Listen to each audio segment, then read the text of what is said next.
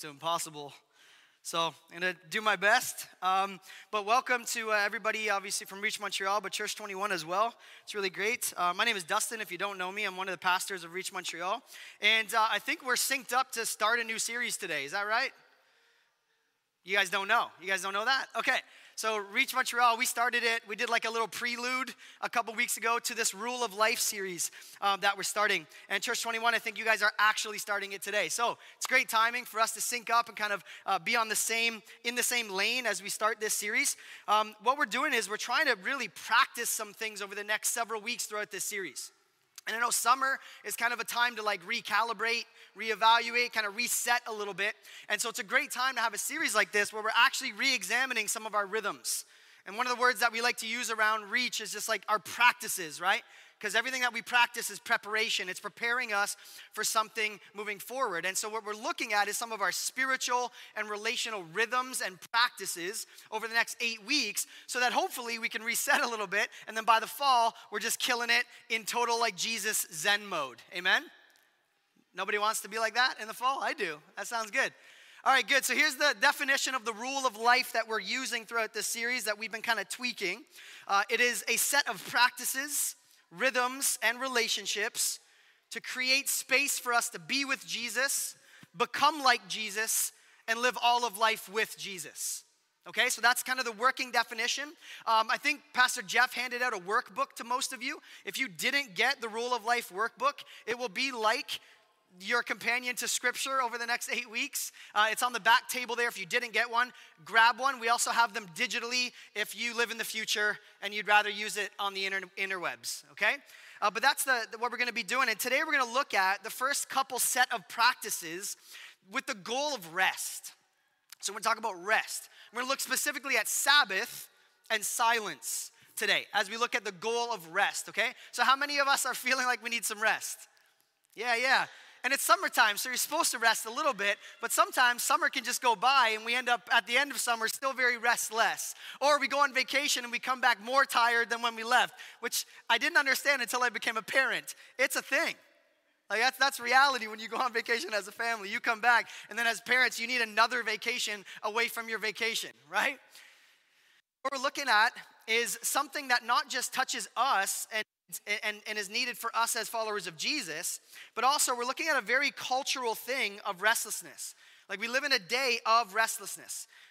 Some of the experts that have kind of looked at this have actually defined our cultural moment by that word, by restless. That's pretty bad when you have an entire cultural moment or, or entire generational moment defined by restlessness.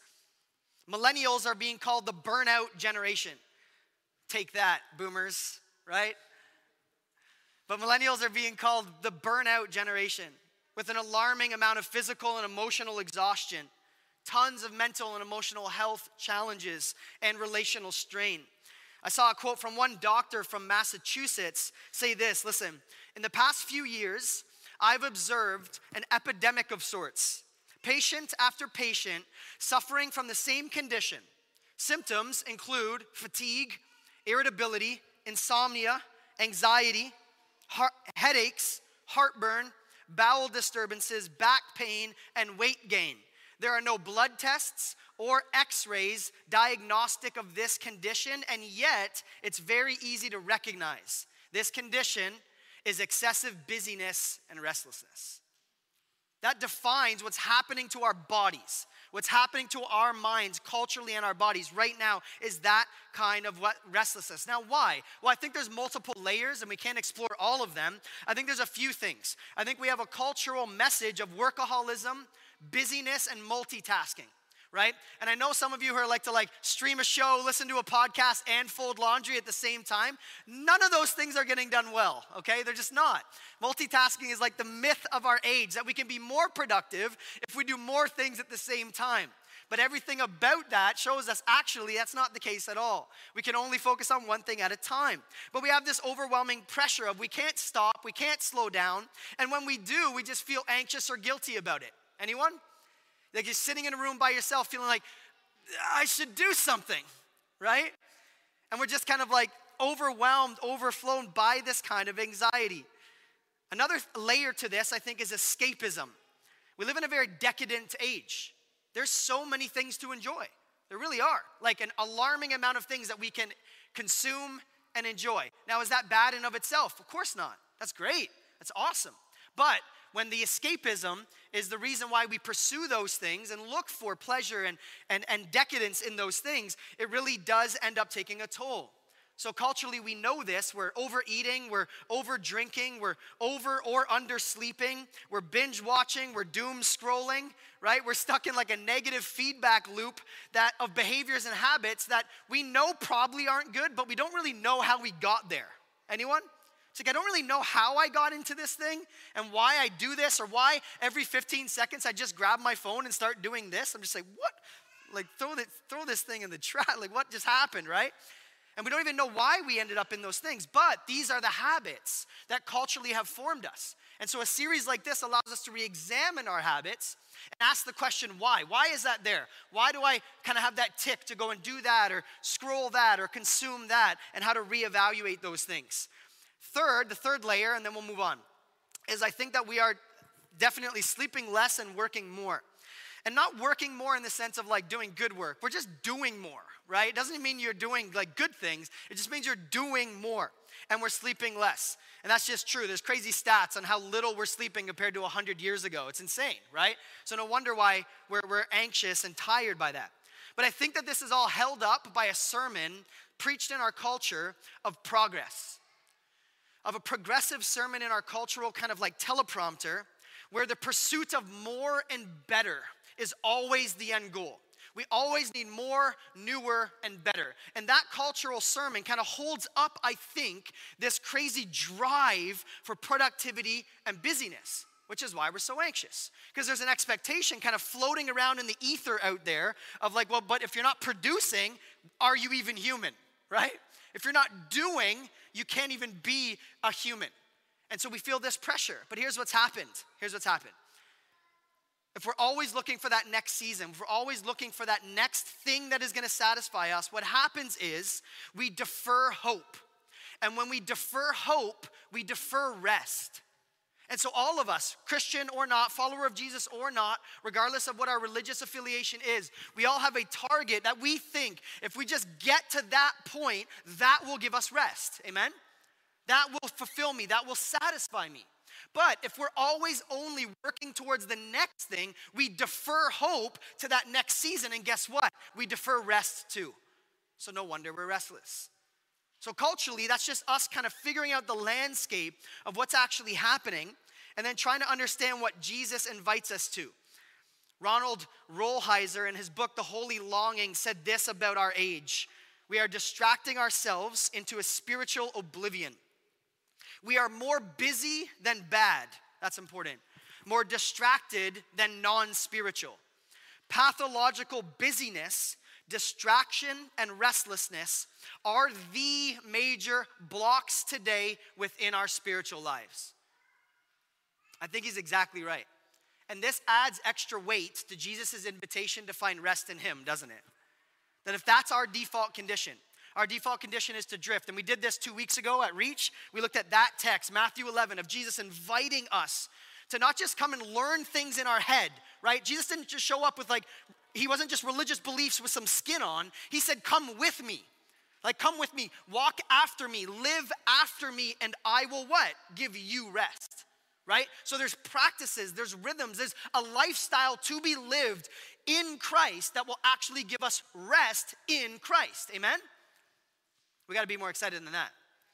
Yeah, yeah, yeah. So, Matthew 11, that's, that's what we see the invitation to follow after Jesus. And Jesus is saying, If you follow after me, I will not defer rest. I will not defer hope anymore because it's in me and I have it for you and it's available.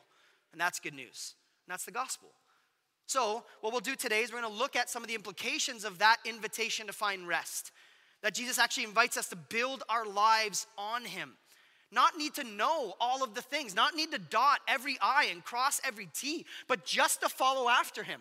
And he says, then I'll take care of everything. I'll take care of the questions. I'll take care of some of the tensions you're feeling. I'll take care of some of that angst that is still in you, some of the trauma that you still need healed. Come with me and I will deal with all of that. That's the good news.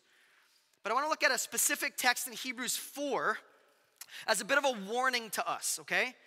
Now, this text, if you know anything about the book of Hebrews, it's really trying to synthesize the old covenant and the new covenant, right? So it's kind of talking about, like, what about the priests and what about the sacrifices and what about the law? And, and the author of Hebrews is just showing us, well, all of this comes together, points to, and culminates in Jesus Christ, right? And then in chapter four, he's actually unpacking the failure of the Exodus generation, okay? So he's going way back. He's talking about the Exodus generation, saying they were slaves they were freed and given rest, but they failed to enter that rest. Okay, so watch these verses Hebrews 4, verse 9. Therefore, a Sabbath rest still remains for God's people. Is that good news? Yeah, yeah. For the person who has entered his rest has rested from his own works, just as God did from his. Let us then, this is crazy, make every effort to enter that rest so that no one will fall into the same pattern of disobedience. For the word of God is living and effective and sharper than any double edged sword, penetrating as far as the separation of soul and spirit, joints and marrow. It is able to judge the thoughts and intentions of the heart. Pause. That last verse, we always just kind of pluck it out and use it as a verse about the Bible. Anybody been there? She's like, that's the verse we use to say, oh, but the Bible is inspired. Amen, it is. But do you see the context of that verse? That verse is talking about the Word of God and us either entering or not entering into the rest that is available to us. Okay, so here's the warning. Could it be that we show how much we actually trust what God says by how well we rest? That's the caution. This isn't just like a theological verse to be plucked out to say something about Scripture. This is actually a statement about how well rested we are, shows how much we actually trust what God says. That's crazy. That's a wild connection. And that's what the author of Hebrews is doing. He's saying the Exodus generation failed to do that, failed to rest in what God had already said and done right? So you remember the order. God doesn't drop the Ten Commandments into Egypt and say, do those and then I'll save you. What does He do? He shows up, He saves them, and then He says, here are 10 ways to stay free, to stay in relationship with me. And that's what Hebrews is unpacking here. But notice that the author doesn't stop right there at the Exodus generation. What does the author point to? Creation. Goes all the way back to say, just like God rested, right? That's pretty crazy. If we know anything about the Genesis story, I know we've like made Genesis about like dinosaurs and how old the earth is. I don't know why we've done that when there's so much, many better things actually in the text, right? But in Genesis 1 through 3, we have this amazing kind of DNA genetic code about all things and, and purpose and identity and destiny and value. And then we have the, the star of the show in Genesis 1 through 3. And who is it? It's this function assigning, order creating God who puts everything where it's supposed to be and tells everything what it's supposed to do. That's the point of the Genesis narrative. We get the raw kind of genetic code for human beings and human purpose and identity and destiny. And it starts with who? Not us. Not with dinosaurs, but it starts with God. It starts with God speaking, acting, and assigning function. And that function leads what? To beauty. To things being, what does he say? Good. This is good. This is beautiful. This is awesome. Look, look, look. When there's order, when things are right, done in the right way, rule of life, right? When we're living in the right rule of life, things are good. Things are beautiful. And then God finishes all that, and what does He do? He rests. God rests. Genesis 2 says, So the creation of the heavens and the earth and everything in them was completed. So on the seventh day, God had finished his work and he rested from all his work. And God blessed the seventh day, the Sabbath, and he declared it holy. So what's going on there? Well, if you notice how strange that is, the all sufficient, all knowing, all powerful God, non sleeping God, rests, okay, at the end of creation. What is going on there? Why? Well, not because he was tired, not because he needed a break, not because he tore his meniscus and needed a stool, okay? But because he finished doing what he was going to do in order for beauty and life to flourish. And then he changed the whole tune and said, Now I'm going to put image bearers right there in the middle of the garden to go and work well and rest well and be fruitful and multiply. And I think the reason why the creation narrative finishes with God resting is because it is a huge arrow, a big flashing arrow, pointing all of us who are tired and restless and telling us that we will find rest in nothing else other than the fully rested God. That's the story of creation. That's the invitation of creation. Now, here's what's cool though. The ancient Near Eastern myths, remember, remember when Genesis was written, right? What, it, it wasn't written to us, but it was written for us, right?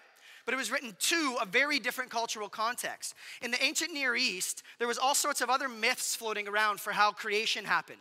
And what happened is there was uh, chaos and then order was brought on by gods or a god. And then they built a temple to actually mark their rule over creation, right? Their order over creation. But God of Scripture doesn't do that. He doesn't build a temple. He doesn't say, build me a place where I can live in. He says, the entire thing is where I dwell. And then he institutes the Sabbath rest as the point of all creation to say, I'm available. Come rest in me.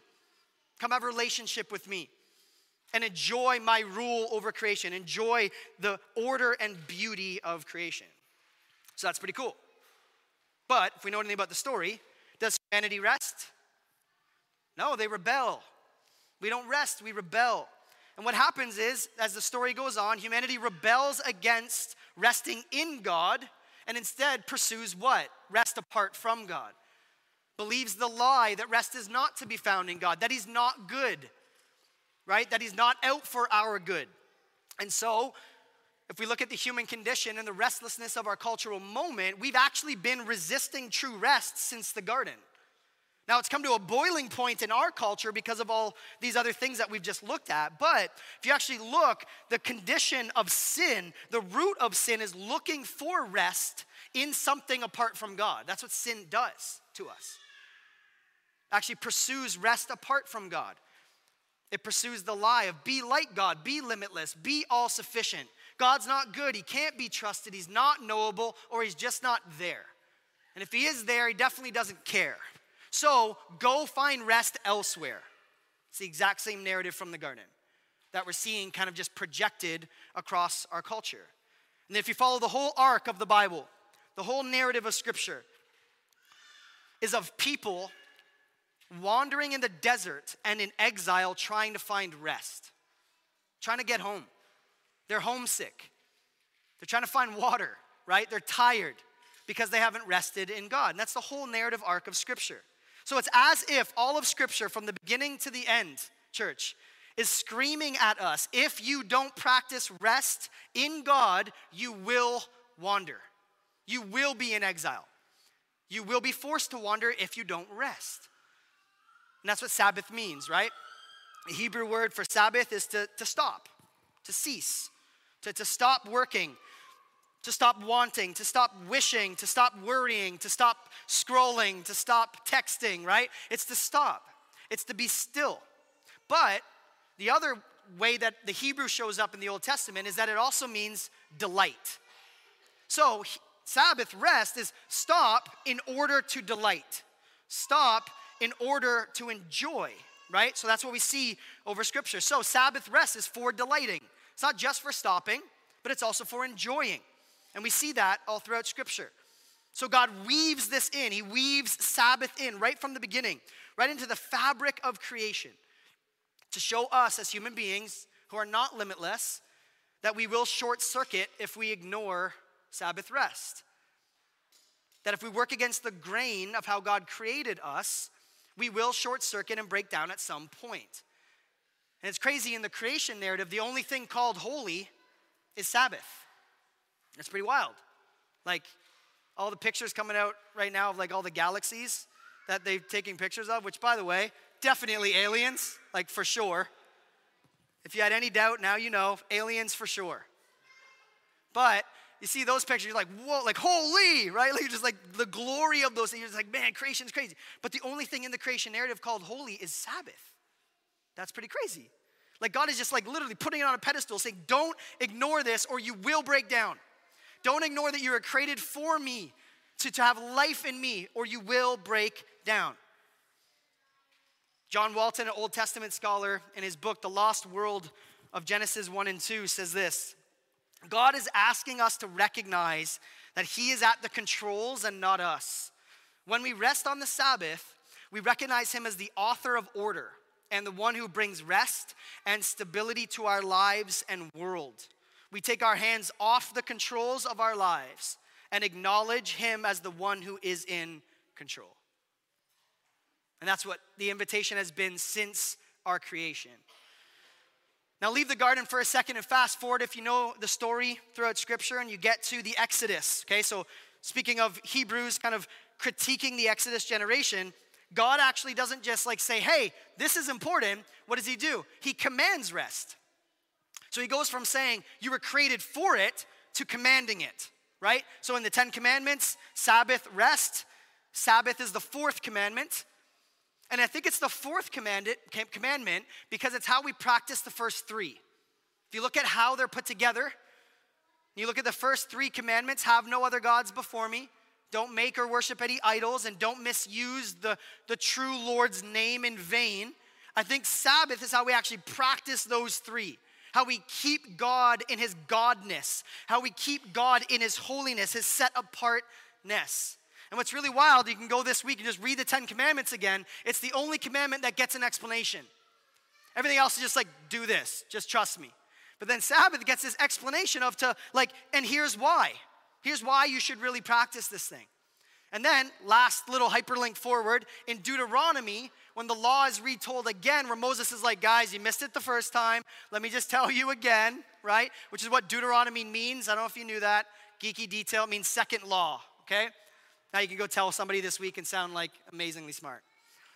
But later in Deuteronomy 5, listen to what Moses reminds Israel observe the Sabbath. Not remember it, observe it.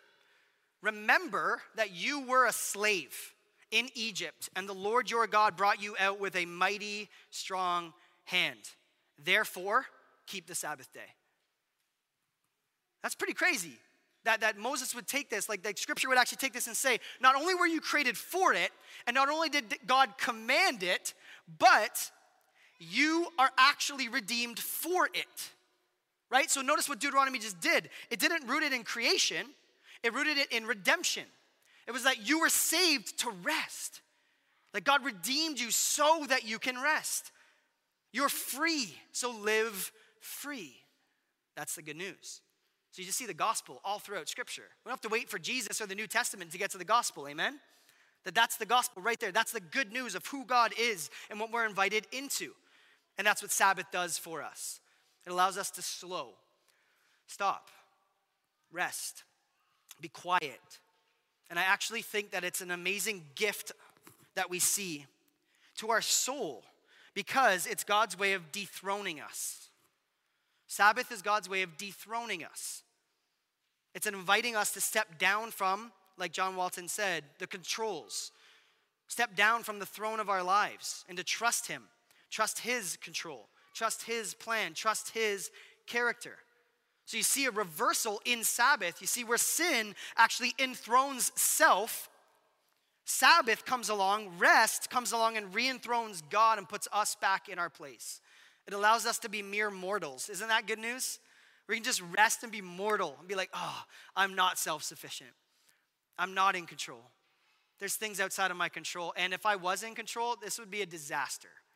That big red button of just like destroy the world, right? Like, I'm so glad I'm not. So, so now you're full of adoration. You get to actually be filled with gratitude of the fact that I'm not in control of all things and I don't need to be that, that pressure of performance, that weight that just kind of hangs around in our culture of like, do more, be something, become all that you can be, do whatever you put your mind to, that we can actually step back and be like, no, no, that's not what I was created for. I, I can rest. And it allows us to re enthrone God. All right, so that's a little kind of biblical theology unpacking of this, but this takes practice, amen? It takes practice. It's not our default. So, of course, it's going to be. So, we have to work against the grain of our own kind of heart and our own kind of thoughts. So, in this series, we want to make sure that we're practicing Sabbath rest. that we're intentionally making it a weekly discipline and we're committing ourselves to. Now, we talked about this a couple weeks ago, but listen, a rule of life is not the same as rules that lead to life, right? A rule of life are rules are there to protect the freedom that we have, right? And so we talked a little bit about freedom and that kind of thing. So don't just hear this and be like, oh, I'll keep the Sabbath and then my life will just be like, yeah, this is awesome. My life is amazing, right? And and and it doesn't actually mean like like oh, I got to keep it like this or like that because what happens is you can take the rule of life and you can turn it into rules and end up in legalism and still not have life, right? Legalistic people are grumpy. Okay? So don't become you don't need to be grumpy.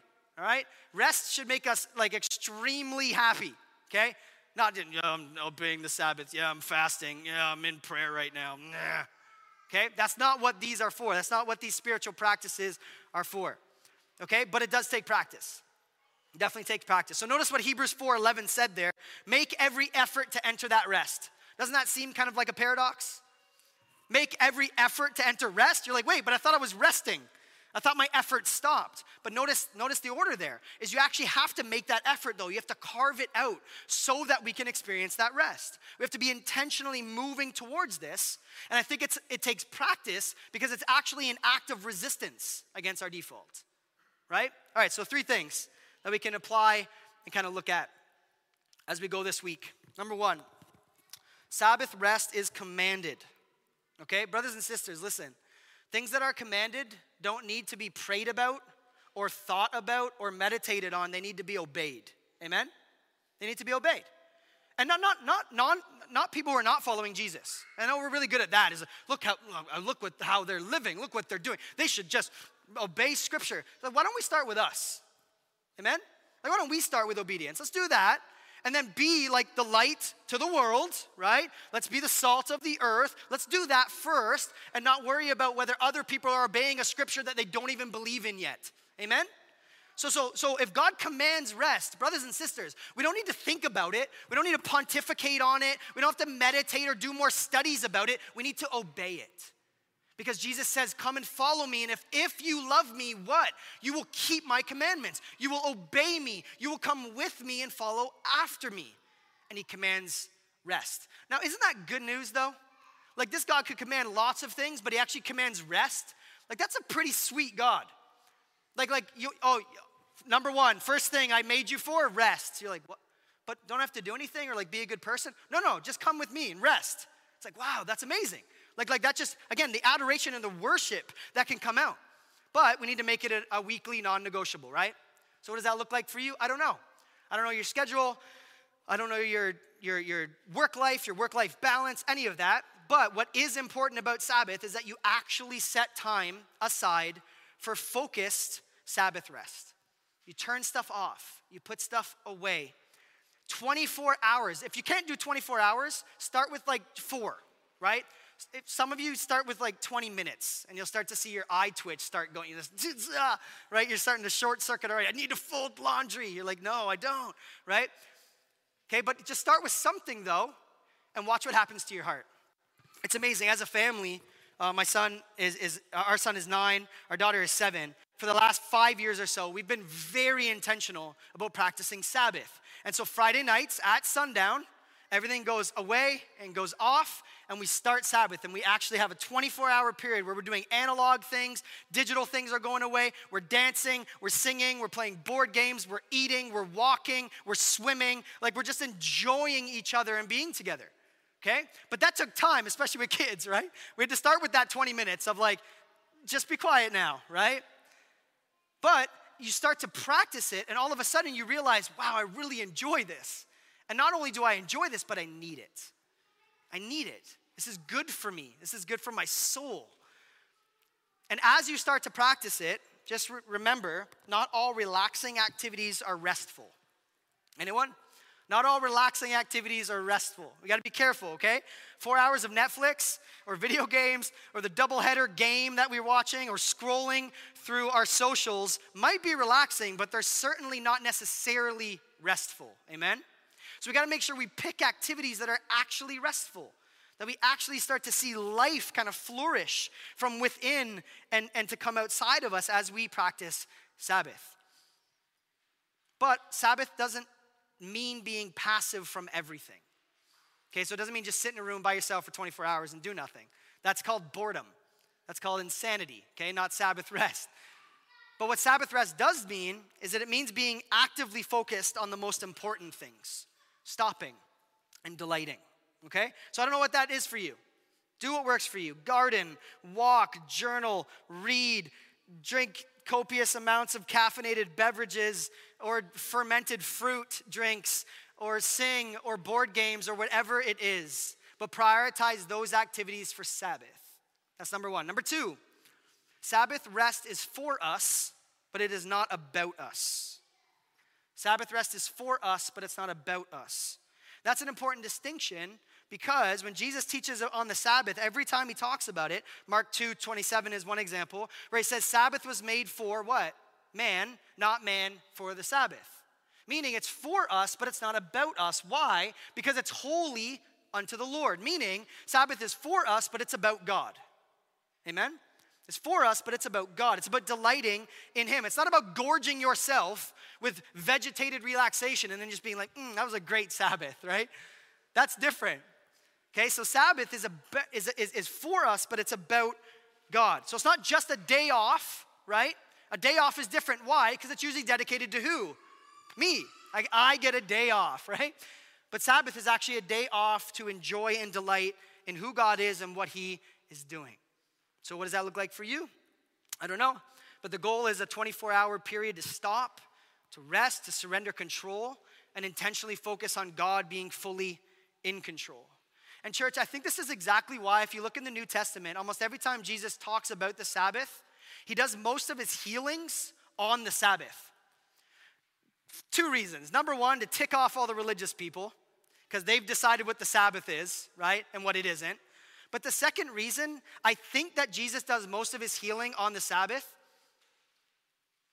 is that it shows us that certain types of healing only comes through resting.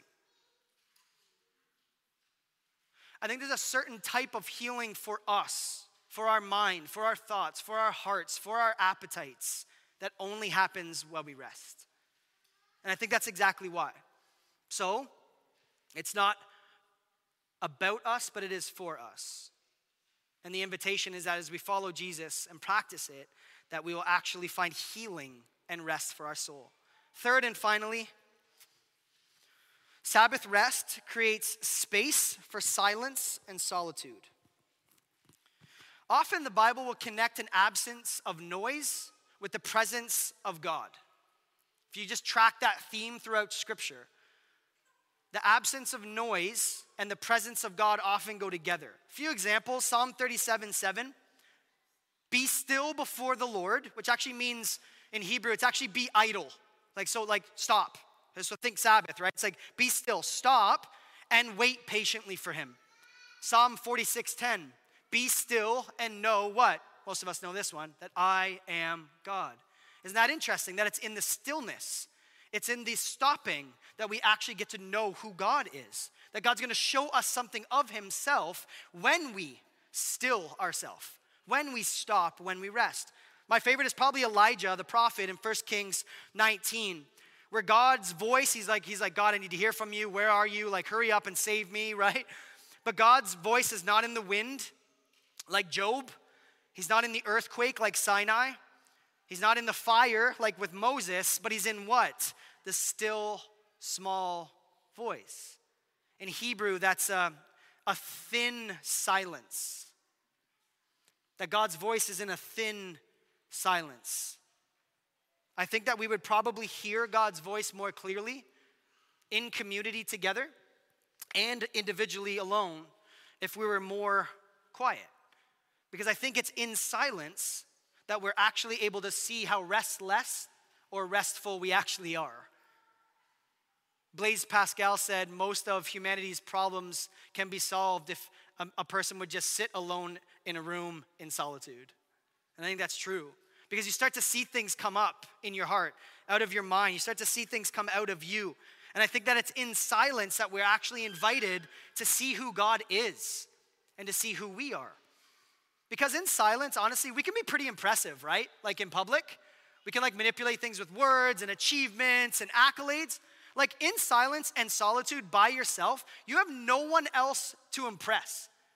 Like, and you already know you're not impressive. Amen? Like when we're honest, at least. Like maybe you portray how awesome you are in public, but when you actually get to your kind of quiet silence alone and in solitude, and you're honest with yourself, you're not impressed with yourself. You're not impressed with your thought world and your heart world and your desires. And in silence and solitude, there's no one left to impress. And it's just you alone and God. And then emotions start to rush in, right? Good and bad. Fears, security, hurt, joy, appreciation, they just start to flood. And then you have an opportunity. You can like, well, block it out and go back to busyness or streaming or scrolling, or you can sit with them and actually allow God, invite God into those things to start to process some of what He is already exposing in your heart. So, if you think about your average week, not like your awesome week where you nailed all your spiritual disciplines, okay? You Gotta be careful not to take like your best week of like, I am a giant for Jesus, okay? But take like your normal week. How much quiet do you actually get? Intentionally. Time alone with your thoughts to actually reflect, to detach from everything that demands your attention and give your full attention to God. Jesus prioritized the practice of quiet and silence and solitude in some of his most demanding seasons of ministry. And I think that's really telling. Often you'll see it, I won't share any examples, but often you'll see it throughout the Gospels where there'll be something really busy happening. People are getting saved, healed, baptisms are happening. The disciples are being sent out, out on short term mission trips and they're coming back and they're like, Jesus, we gotta go and do more of this. And he's just like, hop in the boat, we're gonna go over here now. Right? It's like, what? No, no, like there's more work to do. And Jesus is like, we're gonna go and be quiet now. There's so many times in the black letters of the New Testament where the disciples will just like wake up and Jesus will be gone right? And there's like, it's breakfast time, Jesus, where are you? Right? And they go find him and he's in the woods somewhere praying alone. Why? Well, because he knows that the character in private is what actually produces fruit in public. And we have it backwards, church. We flex and put on and manicure ourselves and airbrush ourselves in public. But when we actually are honest with ourselves and get back into the quieting silence of solitude, we see who we really are and that we can't pretend anymore. But here's the good news we don't need to. That God actually pursues us there. That He says, You don't need to be impressive. Let's just be quiet. Sit with me, and, and, and I'll give you rest. Allow those emotions to come out, whatever they are, and let's process them. I'm here, I'm present. Be still and know that I'm God, not you, is what that invitation is. So I think, church, today we need some of, some of that more than ever in our culture of constant noise and distraction and pings that are really desensitizing us and dulling us. And honestly, they're actually rewiring our neurochemistry, which is insane, right? We do almost anything to avoid silence. I do, right? It's like a nervous tic that I have, right? Like you're like in the kitchen by yourself, about to cook dinner or whatever, and then you're like, Alexa, play dinner jazz, right? No, just me? Okay. But what if like cooking was an opportunity for me to be in silence, in quiet with the Lord, right? Like we do it all the time. We just fill we just fill spaces with noise. And God is saying, allow me to actually be present in the silence. Allow me to be present in the quiet. But I think this is hard for us. I think it's so hard because we're no longer in control of what happens in that space. So we use words and devices and posts and achievements and giftings all day, every day to control things, right? to manage situations, to troubleshoot things. Some of your workplaces, it's like you're just troubleshooting all day. You're the man or the woman, like you're just killing it, right? But silence and solitude allows us not to need to perform anymore, to achieve anything, to actually just sit and to learn who we are.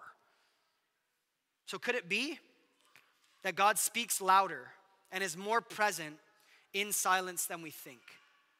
Could it be that we pursue the presence of noise to maybe keep us from hearing the things that might be in us? Could it be that we avoid silence because we're afraid of that what we portray in public isn't actually real? That's the invitation. Zach Eswine, in his book Imperfect Pastor, which I read like every year, it says this Quiet is a means of God's grace.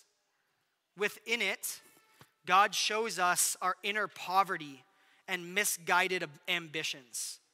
He has waited patiently with a quiet heart while we've brewed our lives into storm and froth, constantly interrupting him. I love that. And I think that's exactly the invitation.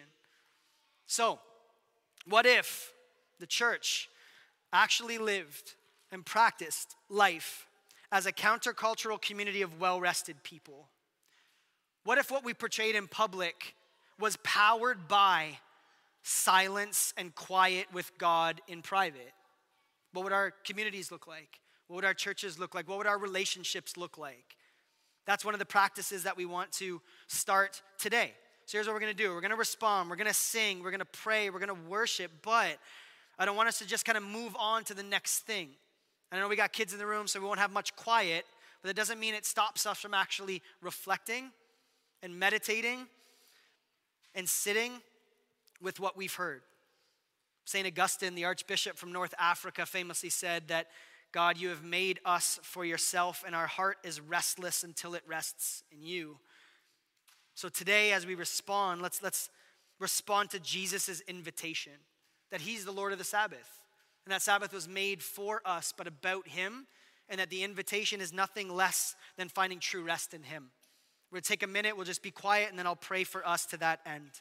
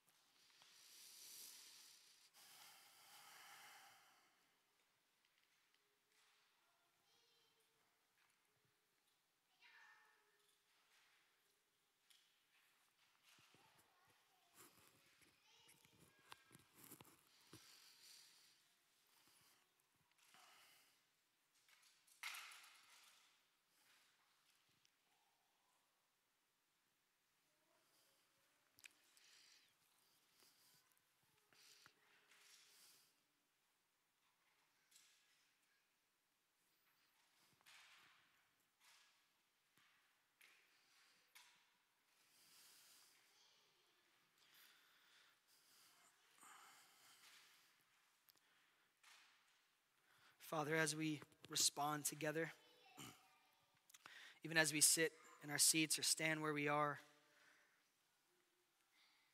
that we would just be grounded in the moment, in the quiet of our hearts, that you would silence our minds and our hearts, our thoughts and our desires, so that we may hear you. We're so thankful that you created us for you, for rest in you. And Jesus, we pray that as we enter into this series to follow after you, to practice what you've invited us into, that we would find rest. That our appetites would, would grow for you over the next eight weeks. That we would practice the things that would actually manufacture and build this into our hearts. And we pray that you would heal us with it. I pray for us, especially those of us who struggle with just crippling anxiety or busyness of thoughts or busybodiness, that you would free us from that slavery and allow us to enter into that invitation to rest in you and that you would heal us. So today we present our not just our, our our thoughts or our, our words as we sing or our prayers, but we also present our whole self, our bodies, our practices, our rhythms, and ask that you would rewire them so that it would make much of you and that we would know you. And as we respond now, I pray, Spirit, that you would apply all of this to our heart in a fresh way. I know for many of us, we, we already practice these things, but I pray that you would just infuse it with a new sense of life and that you would meet us there.